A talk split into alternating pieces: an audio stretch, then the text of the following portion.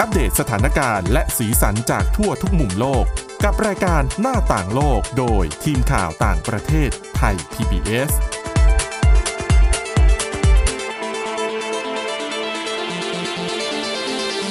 สวัสดีค่ะ ต้อนรับคุณผู้ฟังเข้าสู่รายการหน้าต่างโลกนะคะ ชวนมาอัปเดตเรื่องราวต่างประเทศทั้งสถานการณ์และสีสัน จากทั่วทุกมุมโลกค่ะ ติดตามฟังกันได้ เป็นประจำนะคะ ผ่านทางพอดแคสต์ค้นหาคำว่าหน้าต่างโลกหรือว่า w w w t h a i p b s p o d c a s t c o m นะคะ วันนี้อยู่กับคุณอาทิตย์สุมนเรืองรัตน์สุนทร และดิฉันวินิษฐาจิตกรีค่ะ สวัสดีค่ะ วันนี้มีเรื่องน่าสนใจมาฝากหลายเรื่องเลยนะคะสำหรับทาสแมว อาจจะเคยเจอแมวผายลมใส่หน้ากันบ้าง แต่ว่าบางคนก็บอกว่าเออไม่ค่อยเจอ แมวเขาไม่ค่อยเป็นอย่างนั้น อ่ะเป็นแล้วเป็นยังไงเดี๋ยวจะมาเล่าให้ฟังติดไว้ก่อน ขอมาเรื่องคนก่อน เรื่องคนที่ว่านี่เป็นเรื่องของวัยรุ่นด้วยนะ ไม่ใช่ยุค Y2K อย่างเรา เป็นวัยรุ่นวัยจบ มัธยมแล้วก็ต้องเข้ามหาวิทยาลัยที่จีนเนี่ยเขาจัดการสอบ ที่เรียกว่าเกาเข่าเป็นชื่อของเขานะ ค่ะ ซึ่งปรากฏว่าปีนี้โอ้โหคึกคักมาก ใช่ค่ะ คือเกาเขานะคะ ชื่อเต็มๆของเขาก็คือการสอบเข้าระดับอุดมศึกษาแห่งชาติ ค่ะ ก็คือการสอบเข้ามหาวิทยาลัย นั่นเองนะคะ ซึ่งปีนี้เป็นการกลับมาจัดครั้งแรก หลังจากทางการจีน ยกเลิกมาตรการโควิดเป็นศูนย์นะคะเมื่อช่วงปลายปีที่แล้วนะคะ ซึ่งผู้ลงทะเบียนเข้าสอบในปีนี้นะคะ ถือว่าสูงสุดเป็นประวัติการณ์เพราะมีมากถึง 12ล้าน9แสน1หมื่นคน อืม นะคะ ซึ่งจำนวนนี้นะคะ เพิ่มขึ้นจากปีก่อนถึง 380,000 คน ค่ะ คือปีก่อนเนี่ยอยู่ที่ 11ล้าน9แสน30,000 คน แล้วก็ปีนี้นะคะ มีการเปิดห้องสอบทั้งหมด 345,000 ห้อง อือหือ ในสนามสอบ 7,726 แห่งทั่ว ค่ะ ประเทศนะคะ ซึ่งการสอบเกาเขานะคะ เรียกว่ามีความสำคัญสำหรับเด็กจีนอย่างมากนะคะ อืม เพราะว่าเป็นหนึ่งในตัวกำหนดชีวิตเลยก็ว่าได้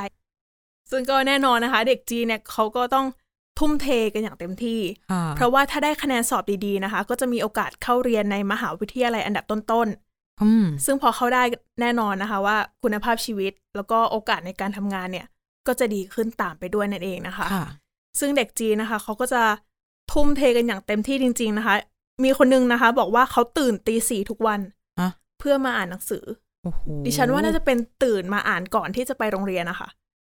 อืมนับ ก็ ถื คือ อ ใจ ตื่นมาอ่านแบบเนี้ยตลอดสี่ปี ฟิตมาก นะคะ คืออ่านมาสี่ปีด้วยนะคะ ตื่น ไม่ เช้า อ๋อ ทุ ไม่ ก ได้ วัน ไม่ใช่แบบโค้งสุดท้ายเห ไม่ รอ ใช่ค่ะ คือทำอย่างเงี้ย สี่ปี มาต่อเนื่อง ตายแล้ว ใช่ รู้สึกอายกันเลยทีเดียว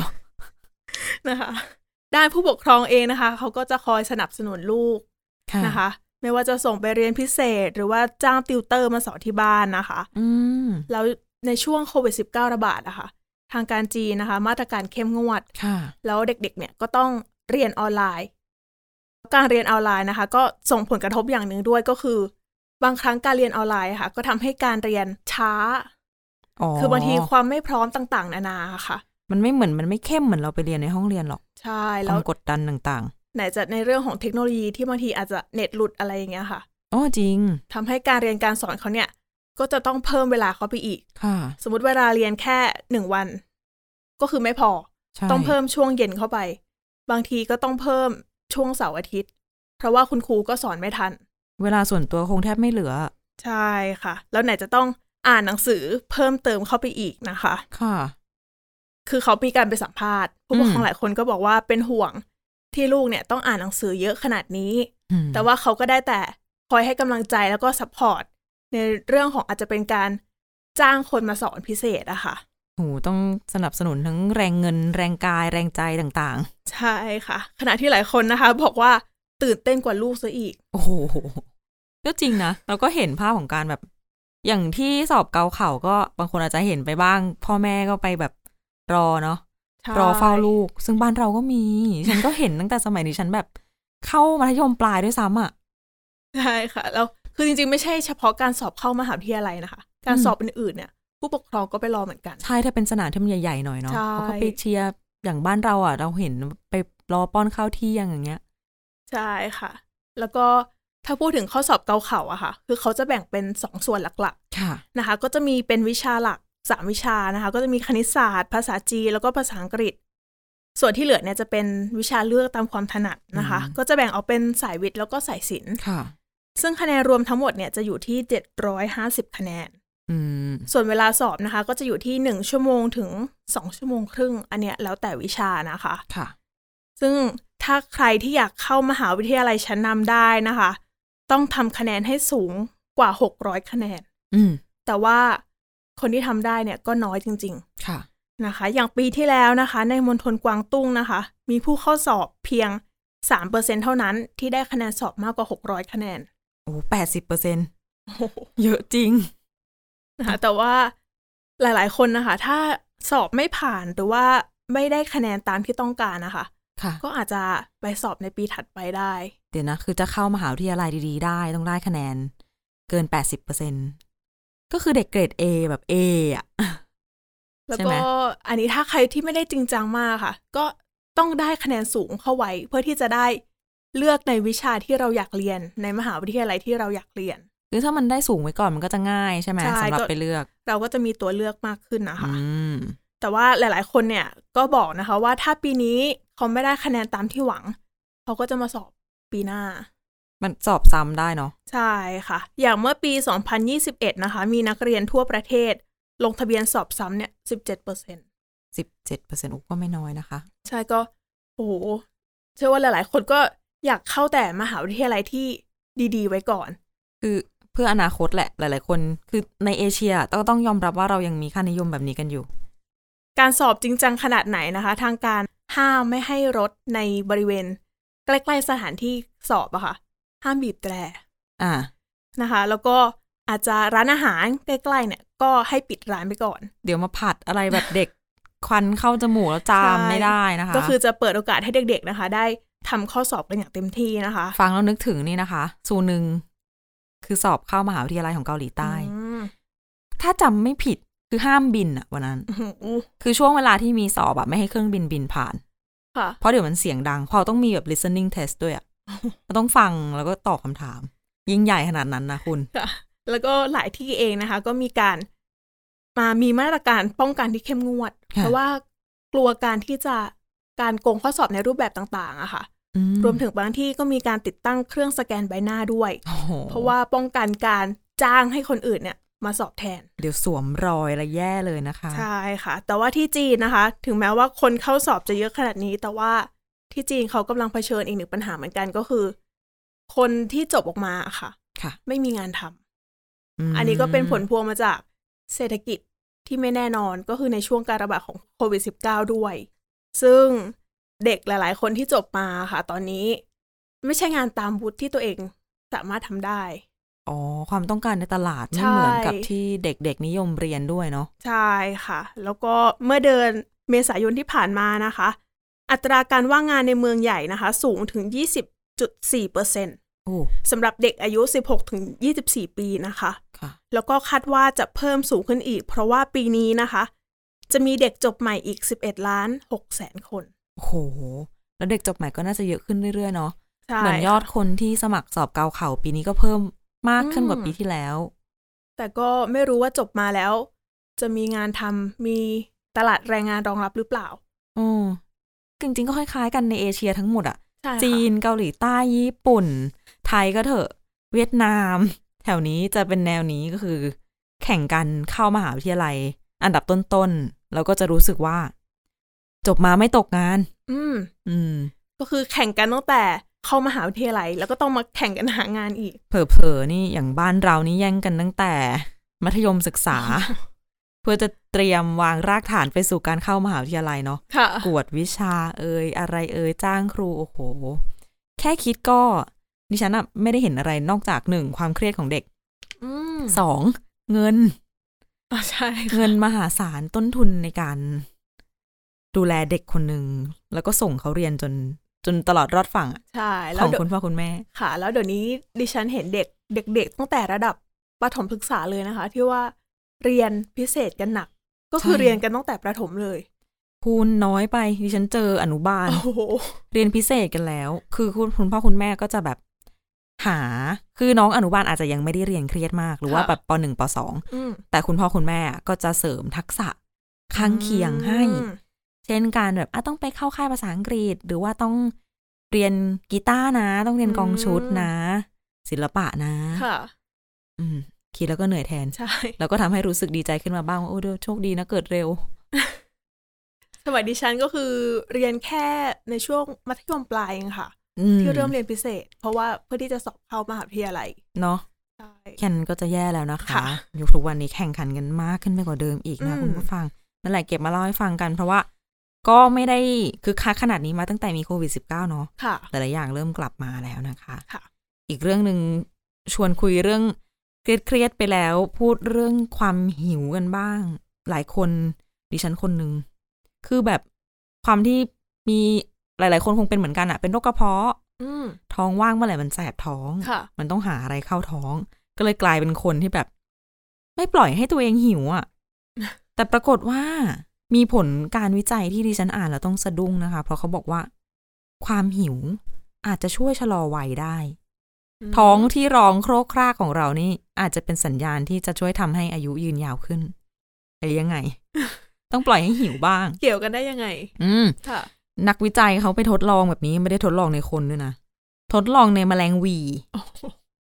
มันก็ห่างไกลเหมือนกันเนาะ ค่ะ เป็นทีมนักสรีระวิทยา จากมหาวิทยาลัยมิชิแกนในสหรัฐค่ะ เขาวิจัยแล้วก็ตีพิมพ์ในวารสาร Science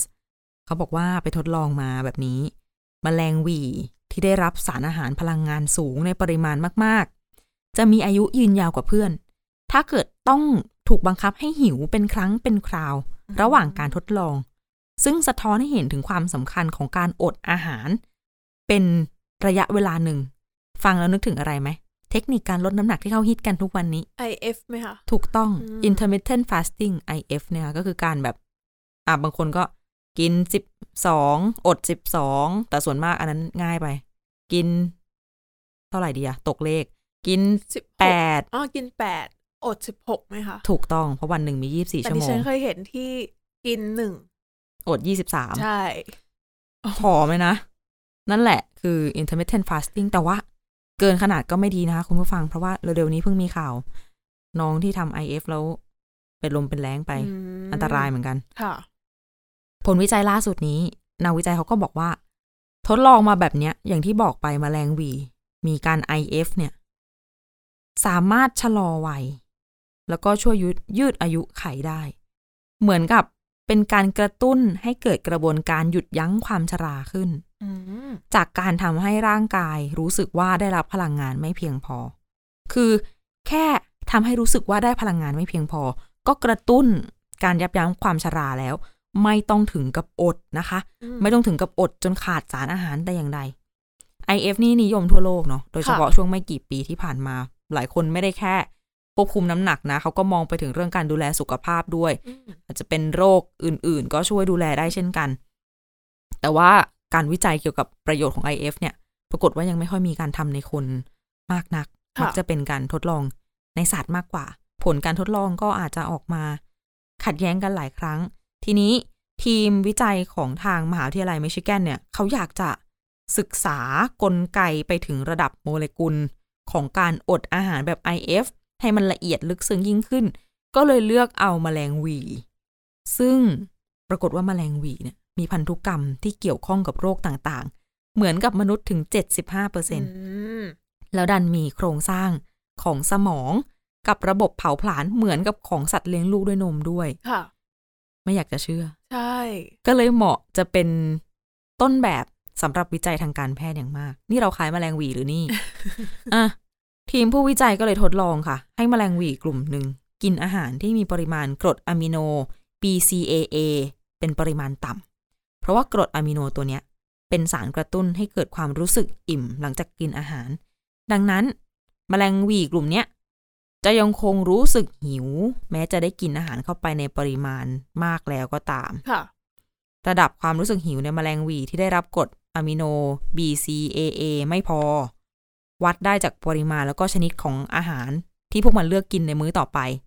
ซึ่งปรากฏว่าแมลงหวีที่โดนทำให้หิวแบบหลอกๆอ่ะ จะเลือกกินอาหารแบบโปรตีนในปริมาณมาก แล้วก็จะไม่กินพวกคาร์โบไฮเดรตพวกแป้งพวกน้ำตาลที่ทำให้อ้วนเลย เขาก็เลยบอกว่าแบบเนี้ยก็แสดงให้เห็นว่า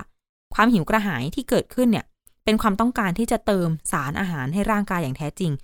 ไม่ใช่แค่หิวอยากจะกินอะเหมือนที่เราแบบ อืม ที่เราก็เป็นกันเนาะ ค่ะ ไม่ได้หิวแต่ปากมันอยาก บางครั้งไม่รู้ว่าหิวหรือเปล่าหรือว่าอยากบางครั้งคือแยกไม่ออกจงๆ แต่รู้ว่าต้องเอาของเข้าปากใช่ไหม นะชีวิตเด็กอ้วนนะคะ นอกจากนี้ค่ะ มีการทดลองกระตุ้นเส้นประสาทของแมลงหวี ที่ทำให้เกิดความรู้สึกหิวขึ้นโดยตรงด้วย นักวิทยาศาสตร์เนี่ยพบว่าแมลงหวีสองกลุ่มข้างต้น มีทั้งกลุ่มที่ได้รับ กรดอะมิโนกระตุ้นความรู้สึกอิ่มไม่พอคือ BCAA เนี่ยนะกับอีกกลุ่มหนึ่งถูกกระตุ้นประสาทก่อความรู้สึกหิว ล้วนมีอายุยืนยาวกว่าเพื่อน ที่ไม่ได้เข้ารับการทดลองทั้งหมด อืม แล้วเขายังเจอด้วยนะคะ ว่าแมลงหวีที่ได้รับกรดอะมิโน BCAA ในระดับต่ำเนี่ย จะมีการผลิตโปรตีนที่ผ่านการดัดแปลงโครงสร้าง ชื่อว่าฮิสโตนนะคะ ค่ะ เส้นประสาทกระตุ้นความหิว จะผลิตขึ้นที่นั่น โปรตีนตัวเนี้ยจะไปจับกับสารพันธุกรรม หรือว่า DNA แล้วก็ช่วยควบคุมการทำงานของยีนให้ดีขึ้น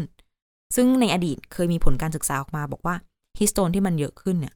เหมือนจะช่วยยืดอายุไข ให้ยืนยาวขึ้นได้ อืม ซึ่งข้อสรุปของทีมผู้วิจัยที่เขาทิ้งทายไว้ก็คือ การอดอาหารเป็นระยะในช่วงเวลาจำกัด แล้วก็การเลือกรับประทานอาหาร ที่มีกรดอะมิโน BCAA ต่ำน่าจะส่งผลดีต่อสุขภาพของมนุษย์เหมือนกับในกรณีของแมลงวี เพราะว่าร่างกายเนี่ย จะได้รับพลังงานกับสารอาหารเพียงพอ แต่ว่าจะไม่ยับยั้งสัญญาณประสาทกระตุ้นความหิว ที่ไปสู่สมองให้ลดลง ก็อย่างที่บอกไป ให้มันรู้สึกหิว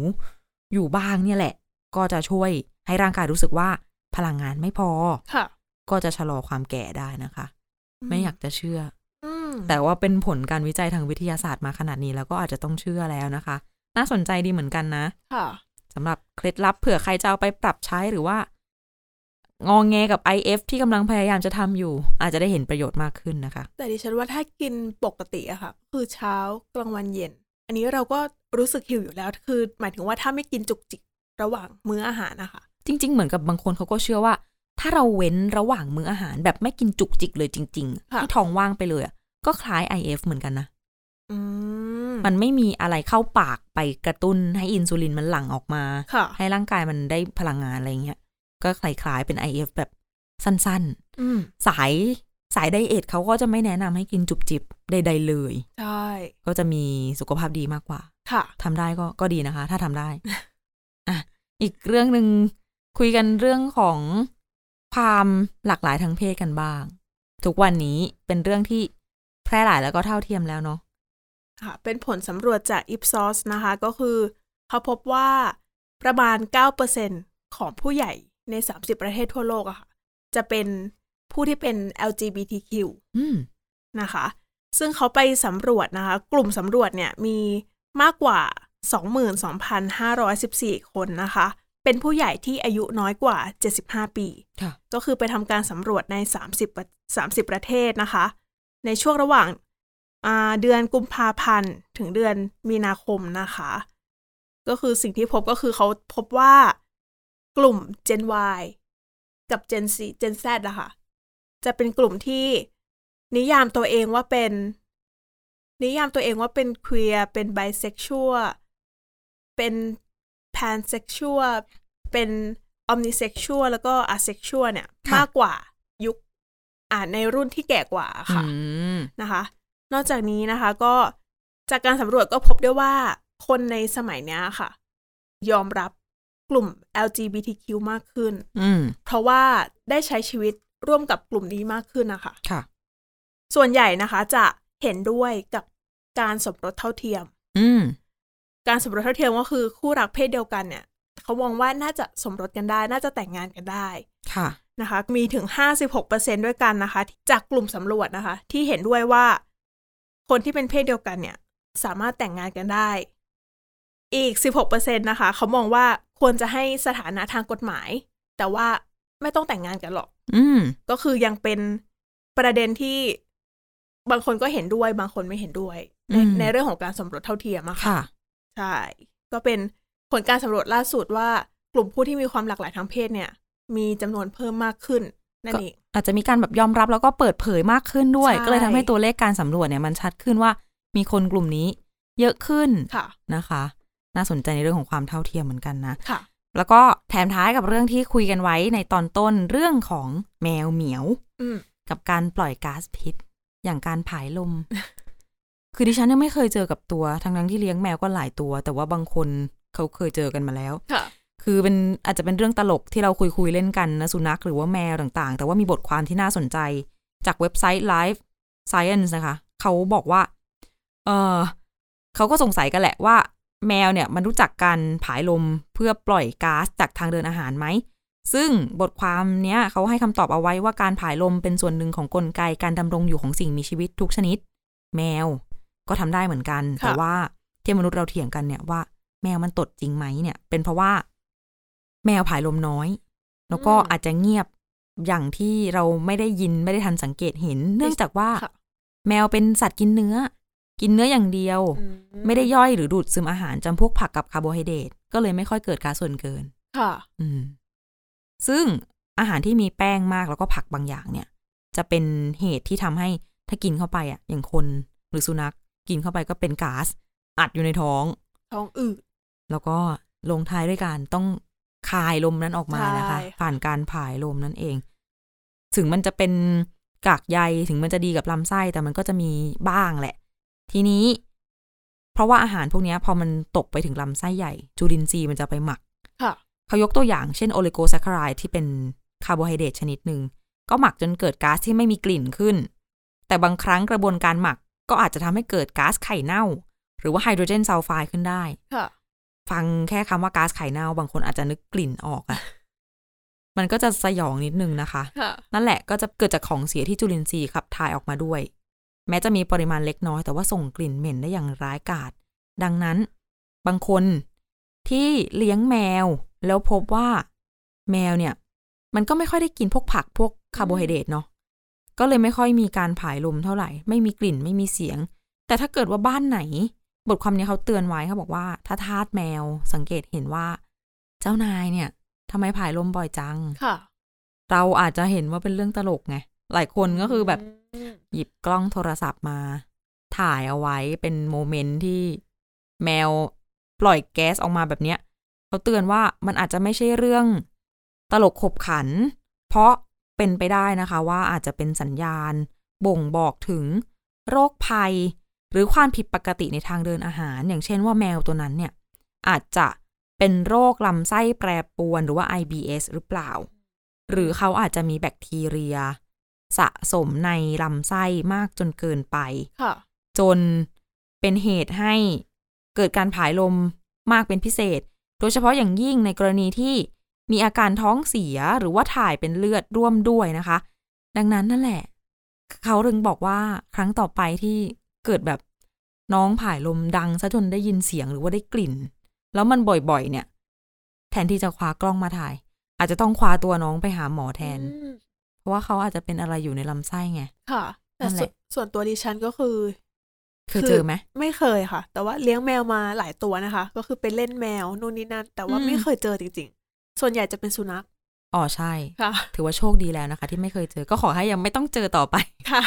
อาจจะเป็นประสบการณ์ที่ไม่น่าจดจำเท่าไหร่นะคะ และนี่คือเรื่องราวที่นำมาฝากกันนะคะ คุณผู้ฟังสำหรับหน้าต่างโลกวันนี้ ติดตามฟังเรากันได้เช่นเคยผ่านทางแอปพลิเคชัน Podcast ค้นหาคำว่าหน้าต่างโลกนะคะ หรือว่า www.thaipbspodcast.com ก็ได้ค่ะ วันนี้เราสองคนและทีมงานลาไปก่อนสวัสดีค่ะ สวัสดีค่ะ Thai PBS podcast. View the world via the voice.